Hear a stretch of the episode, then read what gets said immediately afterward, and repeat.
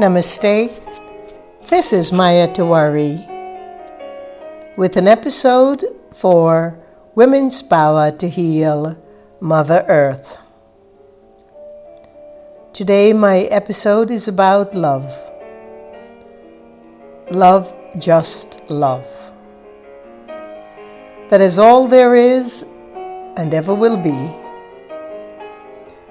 While living for the past century, as a female Vedic monk, I performed thousands of hours of prayers, chants, meditation, mantras, and blessings. And by the way, it was not the whole last hundred years, it was only a quarter of a century. Through this benign grace, I was able to receive great states of awareness in which I continually enfolded in the embrace of the divine energies. Each one of us carry this divinity in ourselves, regardless of our traditions and our religions.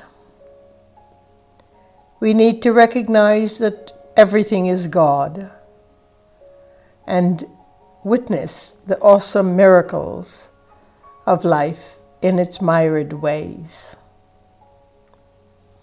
One such miracle occurred to me in 2009 when I scribed a beautiful little book of poems called The Oracle of Love. This oracle was birthed from the passion of a heart that had finally culminated into its fullness of love but it was not to be the everlasting bliss that I had anticipated. You see, the opening of the heart goes through its own initiation, like the layers of a petal of the lotus unfolding. Within us, it is embedded in the cavernous depths of our hearts and we are only beckoned to safeguard the delicate and fragile space of love that exists in our world today. For me, this layer of the heart was cushioned by a bout with cancer in the soft youth of my years and the consequent loss of my womb in that youth. Now, in the prime hour of my life, I have come upon a carefully sealed chapter which opened up to the love pages of my karmic tome. As I toddle about in wonderment, I realize that somewhere in my unconscious, I've had a sense of vibrancy that my heart was yearning to express, a cavern yet unexplored a love unlived. How many of us women feel this way? How many of us men feel this way? In our present society today, we are all alone and lonely. And that is a subtle energy that is pervasive in all of our lives, and the reason for it is one factor only the lack of community, the lack of the communal inspirations and cohabitations and cooperations that was there in our grandparents' time. And I am about to become 70 years old, so my grandparents' time would come into many, two, three generations ago. The oracle of love belongs to each of us. But it is so difficult to grasp this love in our present state of environment, in our present culture devoid of the wisdom of the elders, in our present culture that is so commercially driven and so mercantile steeped. This beautiful divination of love, the story I share to you, is only to let you know that I am with you They are about you and me and all of us and our universal light of love. If I had only one gift to give you, it would be to bestow upon you the ability to stay open to love. As we gambol about into the dark, let me say that the rescuing light is only love. After more than a quarter century of witnessing the miracles of healing in thousands of ways, with thousands of people, I know that self healing is about self love. Love is the tangible and elusive energy that we must never let go of.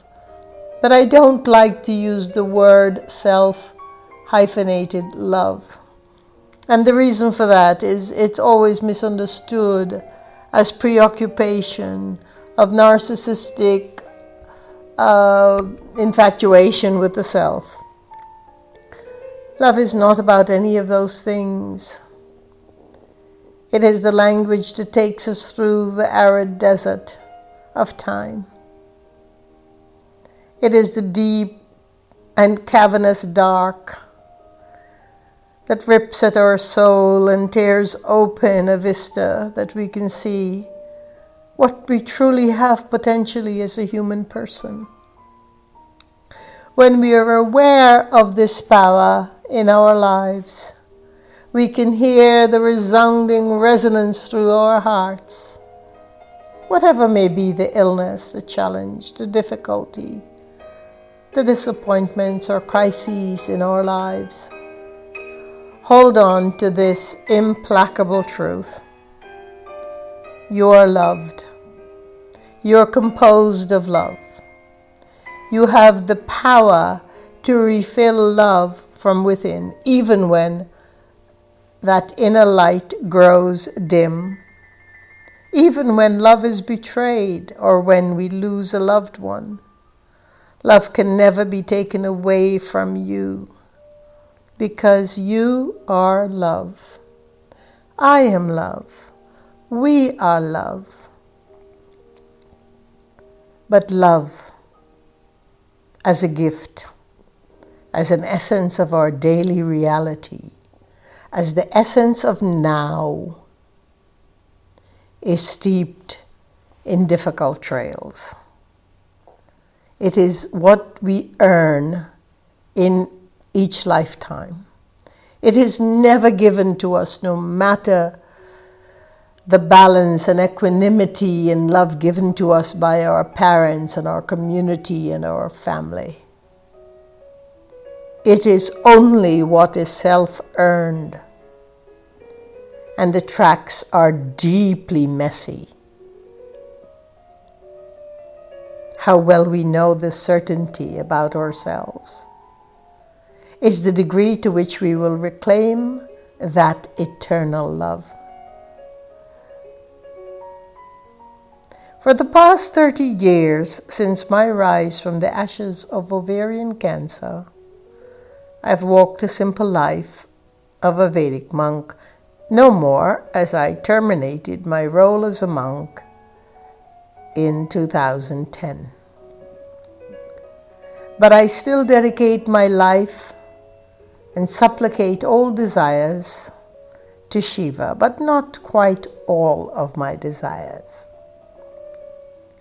I'd been trained to supplicate all of them but in the context of living in our world, within the whole Leela, the play of our cosmic existence, it is extremely difficult, if not impossible, to supplicate all desires to the divine. Even the most enlightened souls I have noticed in my journey with so many elder monks even they could not supplicate each and every desire. There was always a particular style, a sense of, I need these chappals or chaussures or shoes. Or I like this color, but not that shade of orange. Or no, I like to keep my beard at a certain length. Or whatever. What I'm trying to say is that the work of love is exactly that. It's the taskmaster within us that seeks truth, that seeks to validate our own experiences, only that we can refine it into awareness. I started the work of living ahimsa. Ahimsa not only means nonviolence, as in the case of Gandhi's work and path, but it means the creation of harmony and love within us that reflects outward onto each and every human person and onto every species and onto Mother Earth herself. In this work, it is an example that came from the faculty of awareness and the intensive experiences that I have had to live through my life that has transformed my breath and life. And frankly, even if my demise is not too long into the future, I would always celebrate the fact that I have had the experience of love in my life. The true awareness of the depth to which we must dive fearlessly into to capture just that essence, just the essential aroma, just the susurrus of it all. The work that I teach is a powerful response to three and a half decades of understanding that the underbelly of hatred and rage and angst and violence and grief that exists is only because of the lack of education about love. This is the primary reality in our world today. We are at the risk of losing this love the potent core energy that binds serenity, happiness, peace, harmony, kindness, fulfillment, innocence, and intelligence. All of the qualities that account for humanity being human, being humane, the humanity of the power of the being that is a human person we are at the risk of losing it all, that awareness. And this is the primary reason why I call upon us today to reclaim our human faculty of awareness so that we can take back the world of love within each and every one of ourselves. Not looking for love as an outside appendage, not looking for someone to lean on with love, but looking for love that takes that hard, uncouth journey into the depths of the darkness to come out and be worth our weight as a human person. Some may say this takes courage. I say it takes a driven potential that is within each and every one of us. The potential to do right, the potential to be noble, the potential to be kind, the potential to be in empathy with all of Mother Nature. As many of you may know, my first odyssey with healing through the fatal disease of ovarian cancer occurred in the youth of my life. I was compelled to reach beyond my life breath to a deeper force, a power that I have since grown familiar with. And just when I thought that I had found that pace, that will forever be my stride with ahimsa, with balance with love, I hit rock bottom and understood that yet again there was probably the most major lesson path opened up within the earth to swallow me once again. In a stunning course of events that have been occurring in the last 20 years, I have found myself recovering from being poisoned, from being attacked, from enduring some of humanity's worst hate crimes within the most magnificent of forests that I live in. Once again, the miracle of love rescued me from what could have been a decade long devastating odyssey.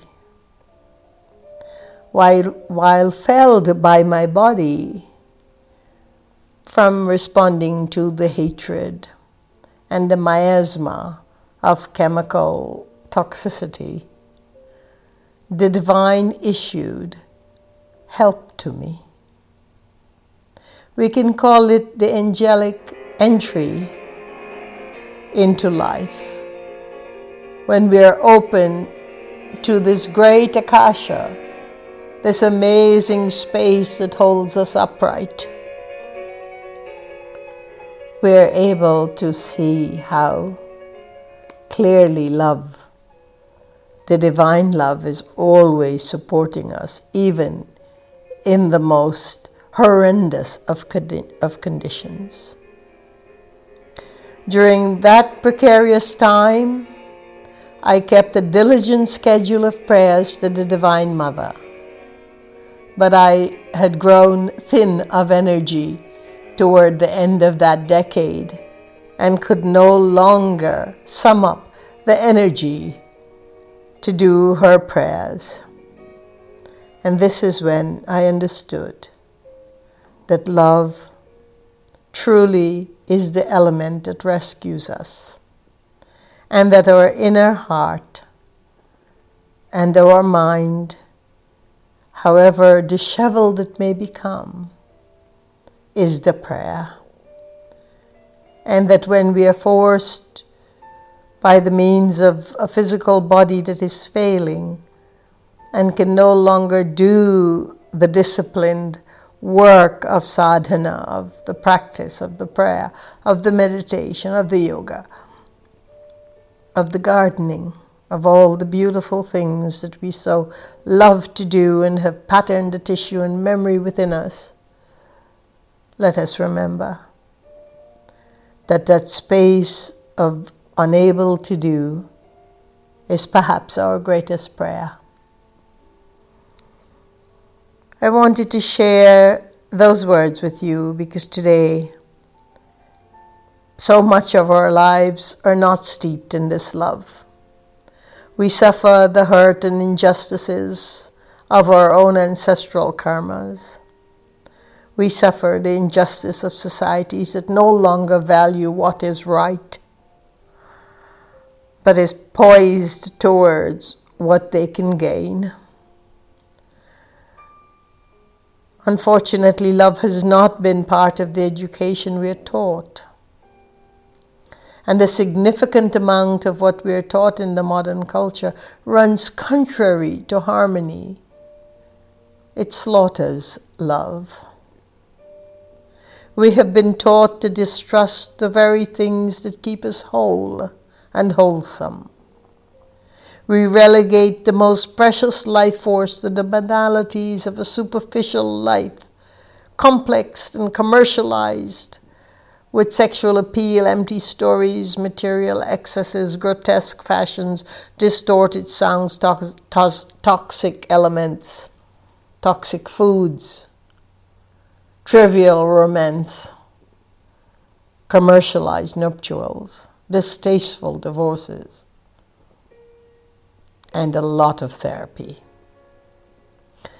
These false conditionings serve only to diminish the essential nature of love and keep us forgetting that we are created from love. Our heart is never going to be permanently fractured, it could never be fractured. But it can be swayed to become blinded.